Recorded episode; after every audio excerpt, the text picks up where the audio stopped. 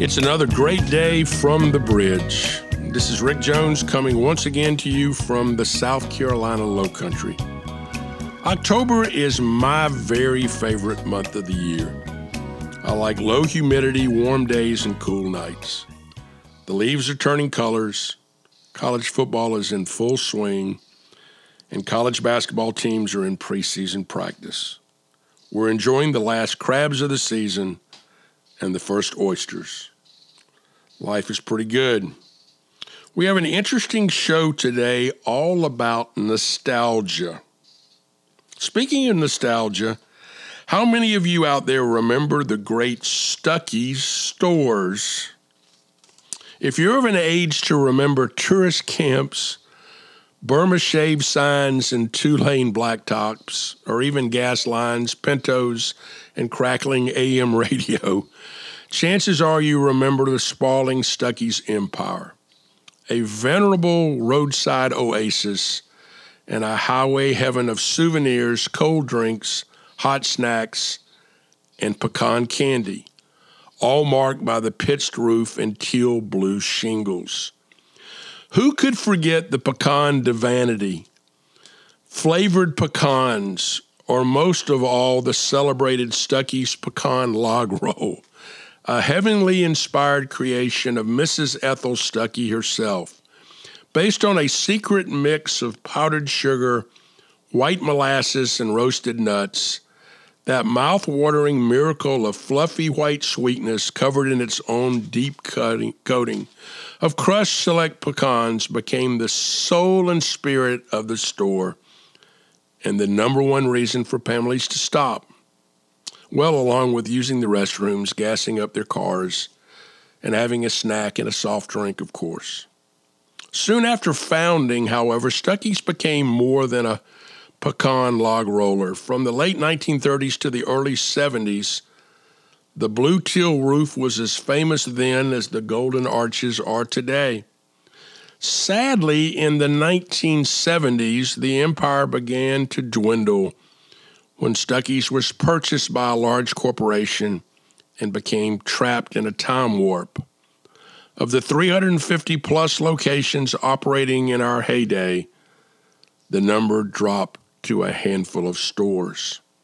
But in 1984, William S. Billy Stuckey Jr., the son of the founder and a five term congressman from the 8th District of Georgia, acquired the company and began to turn the company around. Under Stuckey Jr.'s helm, the Stuckey's Express, or the store within a store concept, was launched. And the company expanded to over 115 franchise locations on the interstate highways spanning 17 states from Pennsylvania to Florida, in the east and to Texas in the west. In November of 2019, Ethel Stephanie Stuckey, Billy's daughter, took over as president and CEO of Stuckey's. Stephanie aims to continue the legacy started by her grandparents of providing a fun and quality experience for the roadside traveler through our brick and mortar locations, as well as expanding markets for Stuckey's pecan products via e commerce and other locations. Stephanie Stuckey is my guest today to tell you her plans to bring back the brand. Plus, we'll take another trip to the soapbox and a really great place to eat on the road with Rick. I recently produced a series on generational marketing that you can find on YouTube if you're interested. One of the five generations in the marketplace today is my generation, known broadly as the baby boomers. Many of you may know us today as the okay boomer put down, but that's okay with us too. Our generation is not perfect, but then again, neither are any others. You know, many marketers no longer try to reach baby boomers. I think they think we're dead. In fact, there was a fun ad campaign a few years ago from AARP. It had a couple laying together, and it looked like um, they were on a lounge chairs uh, holding hands. And then you realize, no, they were actually on a gurney. uh, in a morgue and they had their toes already tagged as if they were dead. And I think a lot of marketers really do believe baby boomers are dead. But studies show that my generation still controls about 80% of the wealth in America, and that makes us a pretty good audience to reach. Baby boomers respond to nostalgia. When classic sports television became ESPN Classic Sports, they ran an ad campaign called Remember. The tagline went, Remember when the games were great, ba, ba, ba, ba. Well, they're all true. I've told you in the past about uh, Trisha Yearwood recording a song called The Song Remembers When. This is a song about riding down the road and you hear a song and it can immediately take you back to where you were. It can make you laugh, it can make you cry, it can make you ache. Um, it's it's amazing how songs do that. Uh, nostalgia works the same way for baby boomers. We remember the rock and roll songs we grew up with, the athletes we worshiped, the TV programs we watched. Several years ago, I, worked on a program called the Sears Directors Cup, which is now the Learfield Cup, that recognizes the top athletic program in the country. And um, you know, unfortunately or fortunately for Stanford, they seem to win it every year because they win so many spring sport championships. But one year I had a chance to go out to Stanford to actually make the presentation of the trophy on the field at a football game. And at that time, I was working on an advertising campaign for NCAA football. NCAA football was a new brand, it was a pennant that would go on the uniform and have the NCAA mark and could be customized for like an SEC mark or an ACC mark. Well, I was really struggling with how do you differentiate college football from pro football? I was really, really, really struggling. And when I went out to Stanford, I saw about a 75 year old man dressed in, you know, a red windbreaker and a red hat and red pants. um, go Cardinal. And um, I watched him look at his 68 year old wife like she was 19. And then I realized while we come back to college, we come back to college to be forever young. And so I created a campaign centered around forever young. You know, Peyton Manning will always be young as a Tennessee volunteer, even though he grew old in the NFL. Forever young. That's what I still feel like, as do many of my generation. Jimmy Buffett, another baby boomer, wrote a fun song called I'm Growing Older, but Not Up. Anyway, I know this 70 is the new 40. If you don't believe it, just ask a boomer.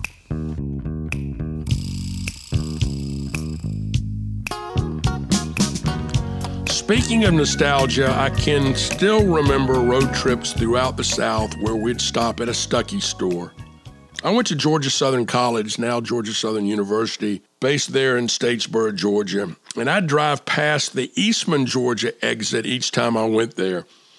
Eastman is the hometown of Stuckey's. Today, we welcome the next generation of Stuckey to take the helm of the company, Stephanie Stuckey. Let's welcome Stephanie to the bridge.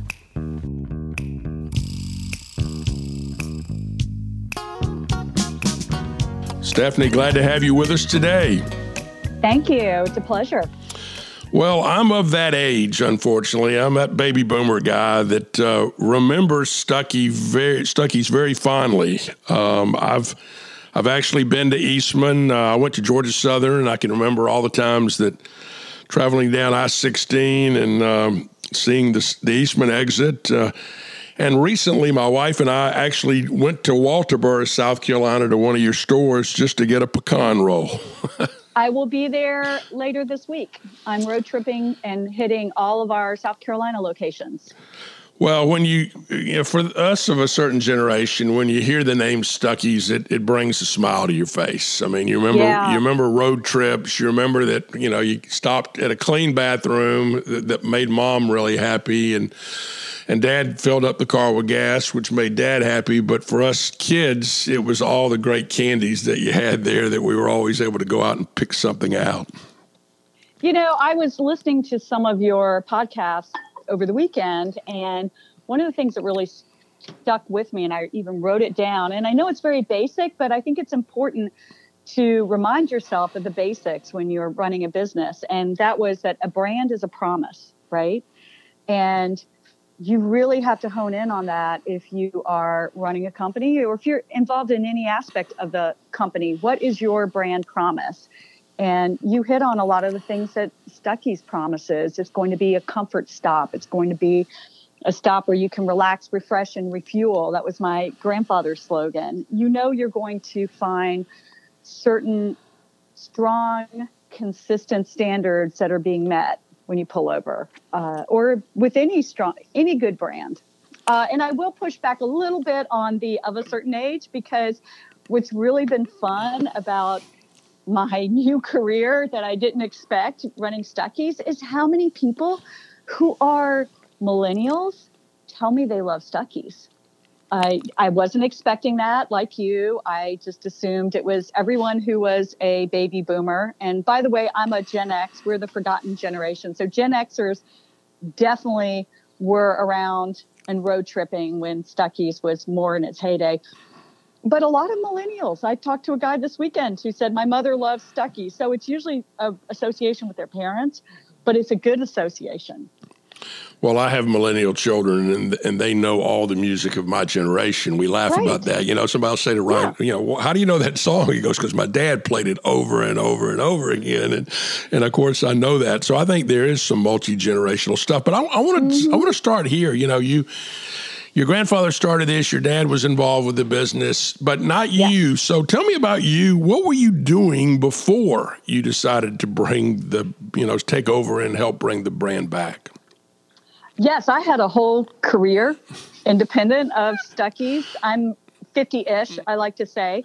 I am actually I was the same age as Ray Kroc when he started McDonald's when I took over the reins of Stuckey's. So that gave me a little confidence to know you can do a bit of a pivot in your life trajectory and hopefully find success. We are we're trending in the right direction. I feel like Stuckey's is on the right path but my career was law. I, am an attorney, went to the University of Georgia undergrad in law school, and huge fan of state schools. My mom went to Georgia Southern, and some of the best people I know went to community colleges and went to state schools. And you can get, my mom and I were just talking today how you can get a good education everywhere, anywhere. You just have to apply yourself and have grit. But I digress. Uh, I was an attorney. I worked in the Georgia prison system. I was a public defender. I ran for office and was elected to seven terms, 14 years in the Georgia legislature, representing a district in the Atlanta area. And then I found myself really passionate about environmental issues, and that's what I focused most of my legislative work on. So I transitioned. I left politics the best way you can. I did not seek reelection. And I ran an environmental nonprofit law firm for over three years and represented river keepers and Sierra Club and helped clean air, get clean air and clean water and clean land. Our motto was, or our slogan was, we give Georgia's environment its day in court. And then I got an amazing opportunity to be head of sustainability for City of Atlanta.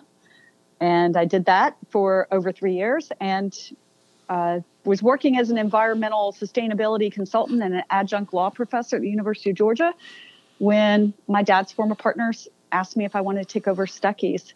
I guess the lesson I want to bring to people listening to this is be open to changing careers when there's an incredible opportunity that comes your way.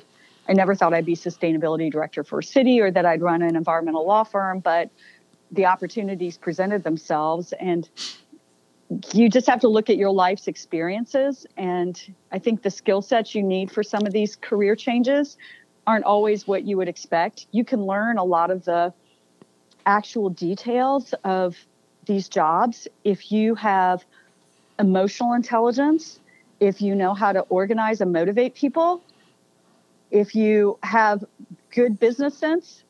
A lot of these skills are transferable. So I, I would definitely encourage folks to consider when one career opportunity presents itself that's different from what you've been doing to to really consider taking that leap. I remember um, when I first got married, we lived in Druid Hills in Atlanta, and, and we went mm-hmm. to we went to a Methodist church that we affectionately referred to as the church for the newlywed or the nearly dead. Um, it was a lot of blue hairs there from that uh, from that neighborhood, and I remember doing the stewardship, uh, the lay sermon, and I I said, uh, for those out there that think God's through with you, I have a test. And I made them hold up two fingers and then touch their carotid artery and say, if you still feel a pulse, God's not finished with you. And so, right. you know, you can pivot, I think, at any time. And I think it's interesting that you brought up Ray Kroc because you know the great success that McDonald's had was under his leadership um, late in life, uh, and yeah. and you're now in the same place. But I think you have to start with passion and you have to start with an understanding of the brand. And the fact that you grew up in the Stuckey family gives you, I think, a unique perspective on the DNA of the brand. Talk a little bit about that. Yeah, I am the brand, right?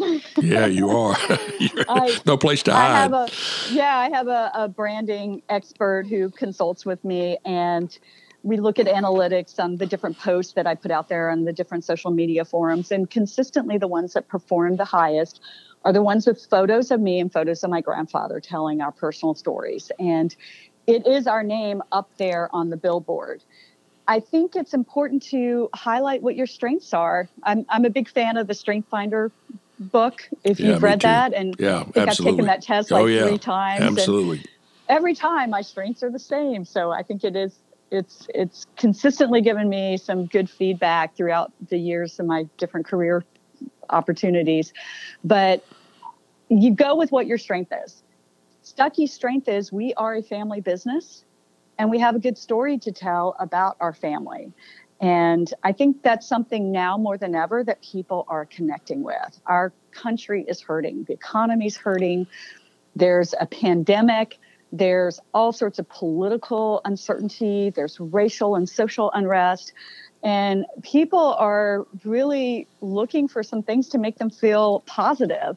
And so the more I can bring that passion to the table with how I present the brand and have it be authentic, which it really is, uh, I think people people identify with that. And the fact that we're real people behind our brand I was talking with a friend just yesterday about how so many of my favorite brands have fallen out of family hands.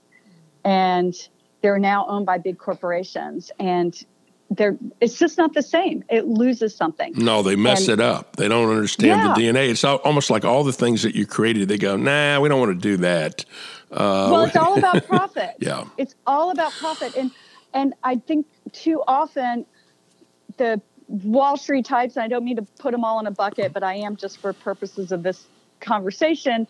They just look at the bottom line, they look at the numbers, and they don't realize that what people are buying into is the brand and the story and that emotional connection that they feel. They're not necessarily buying it because it's the absolute best product there is. Now, of course, I want to say that our pecan log rolls and our candy and our nuts are the best, but it's more than that. I don't necessarily think Nike is the best shoe ever made, but I buy Nike because I love their brand ethos. So I buy Tide detergent because my mother bought Tide detergent and Joy dishwashing liquid because that was my mother's favorite. It still is. My mom's still around. but there's a connection there. And that's something that too often is lost sight of. Stuckey's is so lucky in that we fell out of family hands for decades. We were run by a corporation and we saw what happened to the brand. It suffered. We lost hundreds of stores. It was trashed, really. I would go to our stores when during those dark ages of Stuckey's and I I remember just almost being in tears seeing how badly the stores were run without a Stuckey at the helm. And that's that's what happens quite often when these classic brands, nostalgic brands fall out of family hands and get run by corporations that don't understand and connect with what made it special. And that's why I feel so passionate about taking it back.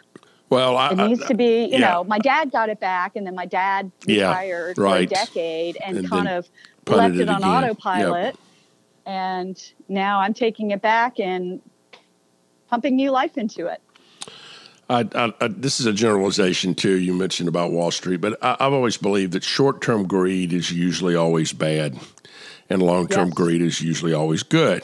And and when you look at everything around, when you look at everything in a quarterly, you know, me- mechanism, you know, what did the share price do in this quarter to run your business? I, I think, I think you lose sight of of the business, eh, you know, as a whole. You know, and it's interesting. I, I'm also a big believer that, you know, only profitable businesses uh, can give back and can serve communities. Your family had a great ethos, and and maybe it came directly from your grandfather's value system, but your family was known, and Stuckey's was known for first and foremost community service, political service, um, charitable service. Um, you know, y- your family built a business, and then from the success of the business, said, "I, I think we have something to give back." Uh, politically and, and community wise, not only your dad, but you. Um, well, and my grandfather. My grandfather served in the state house. Yeah. So my father yeah. was in Congress, and then I I was a state rep, and I got to serve with some uh, state representatives, some legislators who served with my grandfather. wow. Wow. Yeah, like Speaker Tom Murphy was a freshman when my grandfather was a freshman. They were freshman reps together, and Speaker Tom Murphy was the longest serving speaker of any legislature in the U.S. And Yeah. he was Speaker of the Georgia legislature for decades. He was a, an institution, and I was so fortunate to have served under him and learned from him. So yeah, we've all all been in politics and public service and gotten out of it too. I think we all had shared the idea that public service should not be a career, should be something you do for a certain period of time and then you step aside. When you make it a career, this is just my belief, but I Boy, I that believe this too. Say it loud and proud, darling. Yeah. is that it, once you make it a career, you get so beholden to being reelected. And that is your identity. And I served with people like that. They had no identity or sense of self or place or being unless they w- had that title in front of their name. And I was perfectly okay walking away from that title because it's not about you, it's about the work you want to do. And I felt like I was no longer effective when I was a legislator because I, I was no longer in the majority party, which I think is so unfortunate. I think minority voices should be lifted up more in politics and there should be more consensus building and moderation. There's there's so little of that today. That's a whole other show. Well, Um, it, it's I- interesting. I, I tell everybody uh, I'm a I'm an Eisenhower Republican, and somebody Yeah. said, "What does that mean?" I said, "Both parties wanted to nominate him in 1952. That's how. Yeah. Yeah, that's, how close right. we were at the time. That's beautiful. Well, my political consultant for the entire time I was in office is a Republican. Yeah, I was one of his few Democratic clients. And for me, it wasn't about partisanship. It was about connections. He and I went to University of Georgia together. We used to debate each other in debate club. And I was on the liberal side, he was on the conservative side. And afterwards, we'd go out for beers and we'd find commonality.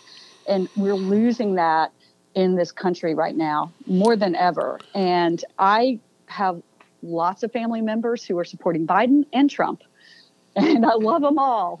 you know, I'll be glad when we're past that. Um, I did want to go back to something you said though, because uh, I've heard it in previous shows. Only profitable profitable businesses can actually get back, and I agree with that to a certain extent. But right now, Stuckey's is on the comeback. We are trending in the right direction. Honestly, when I took on the company, we were not profitable. We are now profitable, but we're not profitable to the point where we can be super philanthropic and sponsoring scholarships and starting a foundation. We're not there yet. yeah, but you're hiring people. aspire to that. But you hire people, and that, in my opinion, right now, We- we job have- creation is very, very important in America. we right have now. not fired anyone. Yeah, that's right. What I'll Yeah, say. that's and I'm great. hiring consultants. I'm being, I'm I'm being Yeah. very uh, cautious and conservative in our approach to bringing on uh, support for Stuckey's. And right now, most of the additional support is going to be through consultants instead of full time hires. And I think the future of work is largely entrepreneurs. So, g- getting to the point of how we are giving back, I think there are ways to give back short of actually having a foundation, and that is hiring entrepreneurs, I am trying to be very thoughtful in the vendors that we choose. We manufacture all sorts of merchandise with Stuckey's logos on them. We, I mean, we don't manufacture that in house, we outsource it. And so I started in this job when I was reaching out to vendors and asking them the typical what's your price sheet? What's your landed cost? What's your FOB? You know, what's the minimum order quantity and getting all those basics related to the pricing and the financials. And now I've started asking, what's your story? What's the history of your company? Are you a family business? Are you a startup? Or do you hire minorities? Do you give people a leg up? Do you have veterans? Do you have disabled staff? You know, so that's a way I can get back and support other businesses that are aligned with our culture and our values without necessarily cutting a check. And I think that has so much more meaning than some of these posts that you see by corporations like, you know, we're, you know, we're giving back to the community. We we're doing you know, this one check, we're one off check. And not that that doesn't have value, but I would like to see part of how we do business at Stuckey's is supporting other small businesses, supporting other family businesses, supporting American businesses where we can have jobs that we're spurring in these small communities across this country that are really suffering right now.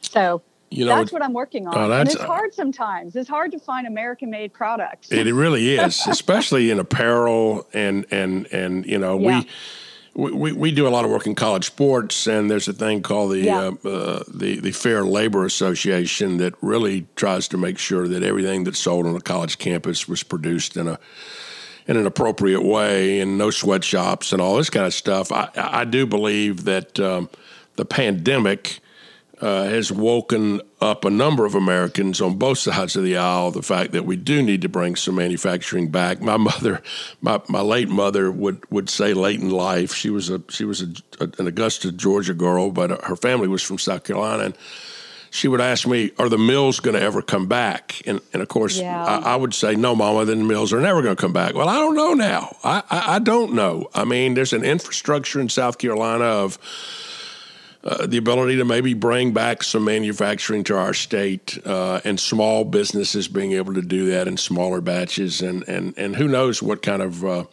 things going to happen. I have noticed though historically, and again this is a little bit of a generalization, but I have noticed that in many cases the third generation of family-owned businesses sometimes either mess it up or, or, or, or they they sell it off. They you know it's like that's yeah. that's the one that they cash out.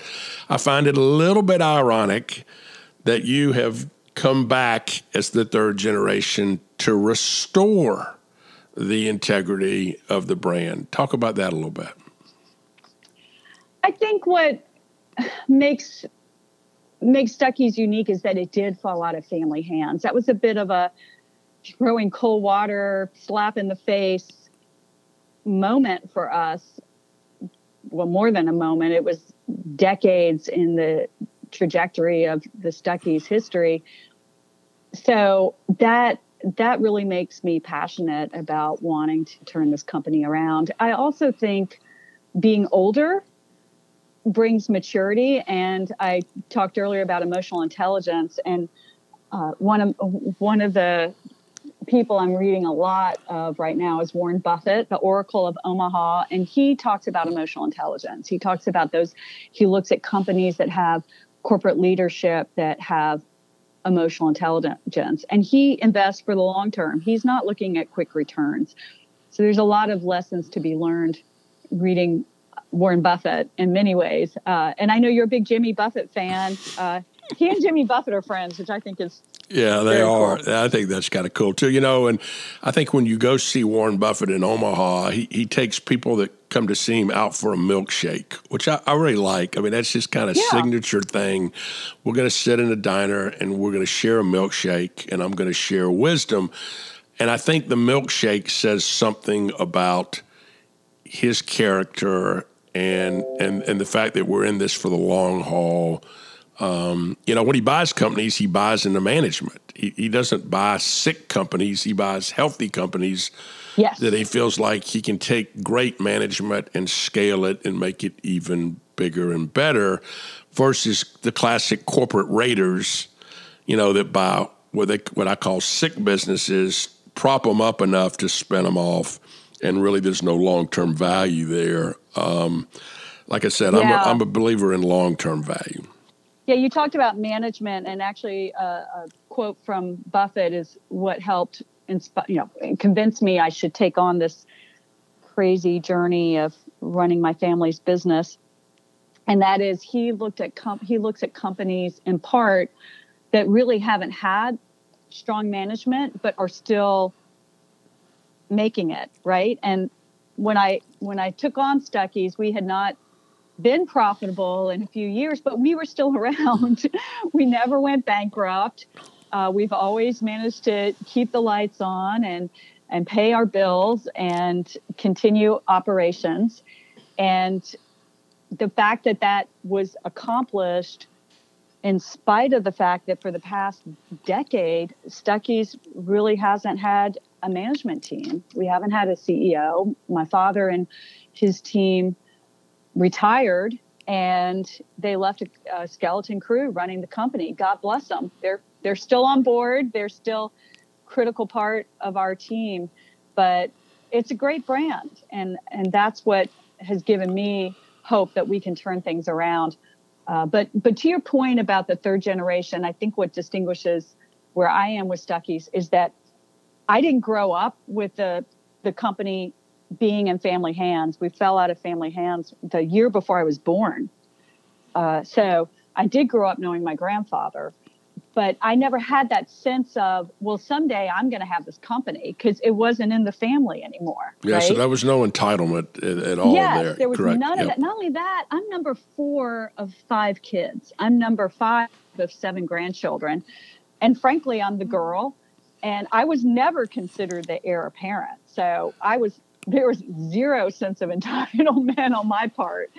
And this was just an unexpected, amazing opportunity that came my way. And, and I grabbed it. What one thing have you learned that you didn't expect when you got into this?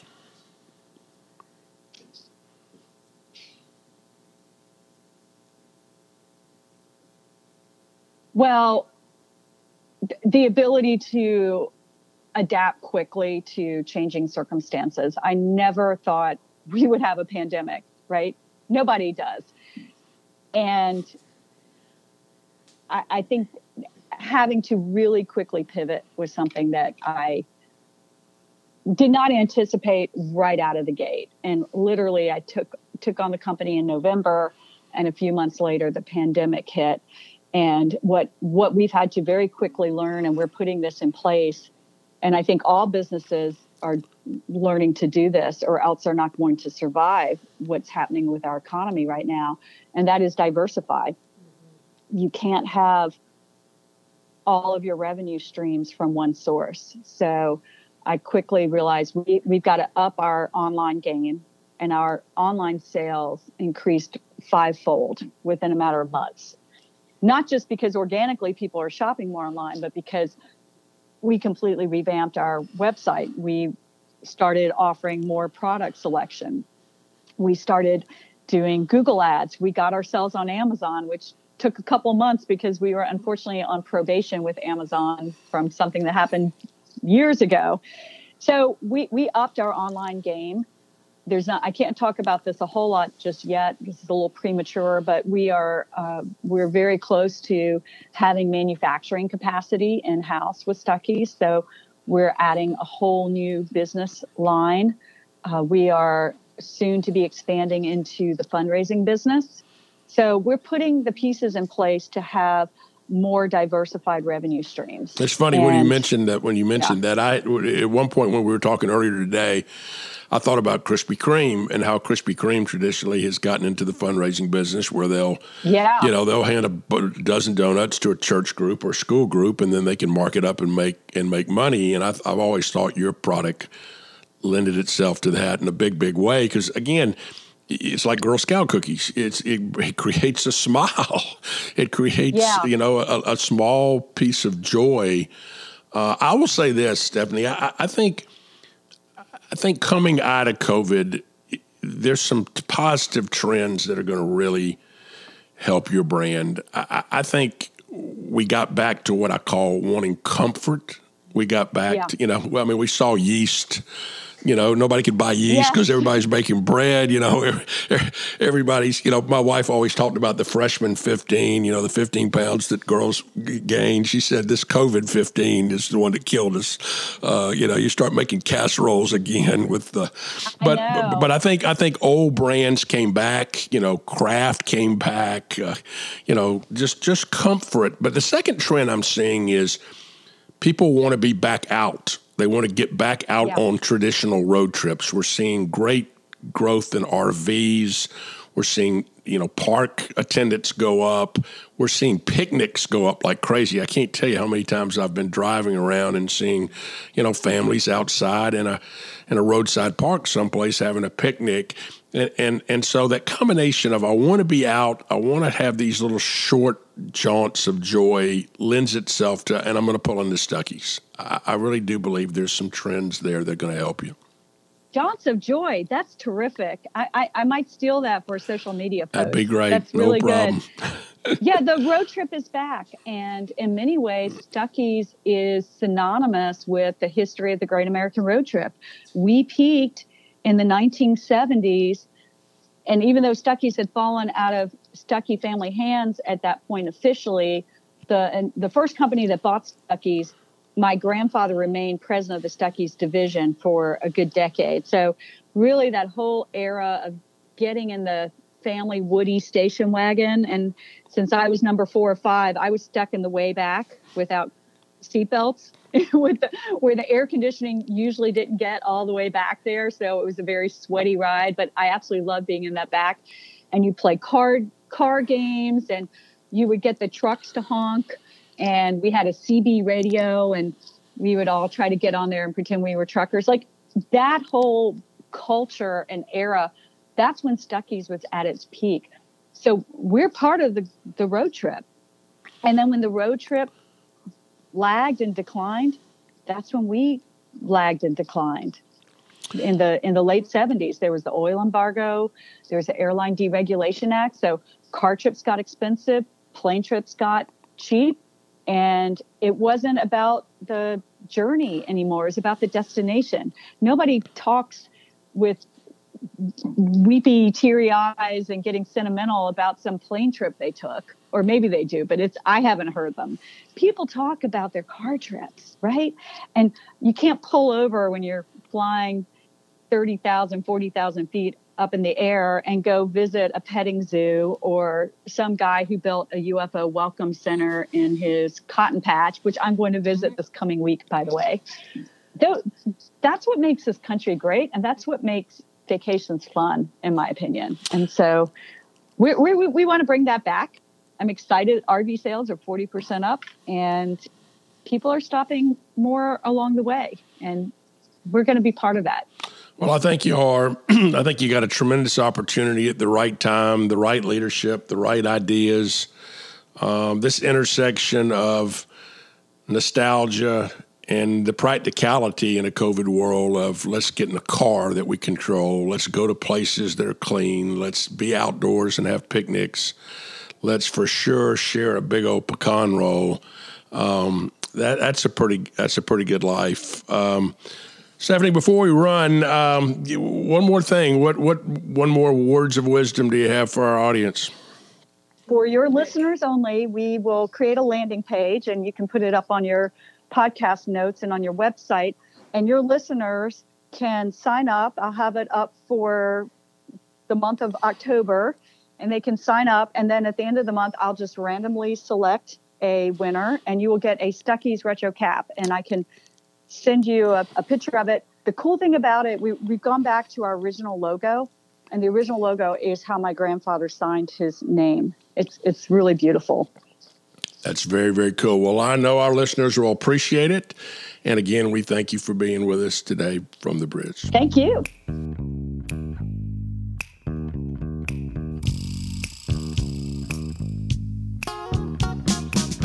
Staying with the theme of baby boomers and nostalgia, let's get back up on the soapbox. For Southern males of a certain generation, beach music has always been a part of our lives. It's that old rhythm blues soundtrack of our past that reminds us of good times and cold draft beer at some breezy dance hall on a nameless beach somewhere in North or South Carolina. One of the great beach music bands of the 1950s and 60s were the Mighty Tams from Atlanta, Georgia. They closed every concert with their standard ode to life be young, be foolish, be happy. Well, that old place where you used to dance is closed down and the band has stopped playing. But those words linger forever. Decades later, it's still a great way to think about life, to live life. So may your beers always be cold. May your date always be good looking. May the song linger forever and ever. And may you always be young, foolish, and happy. And that's the soapbox.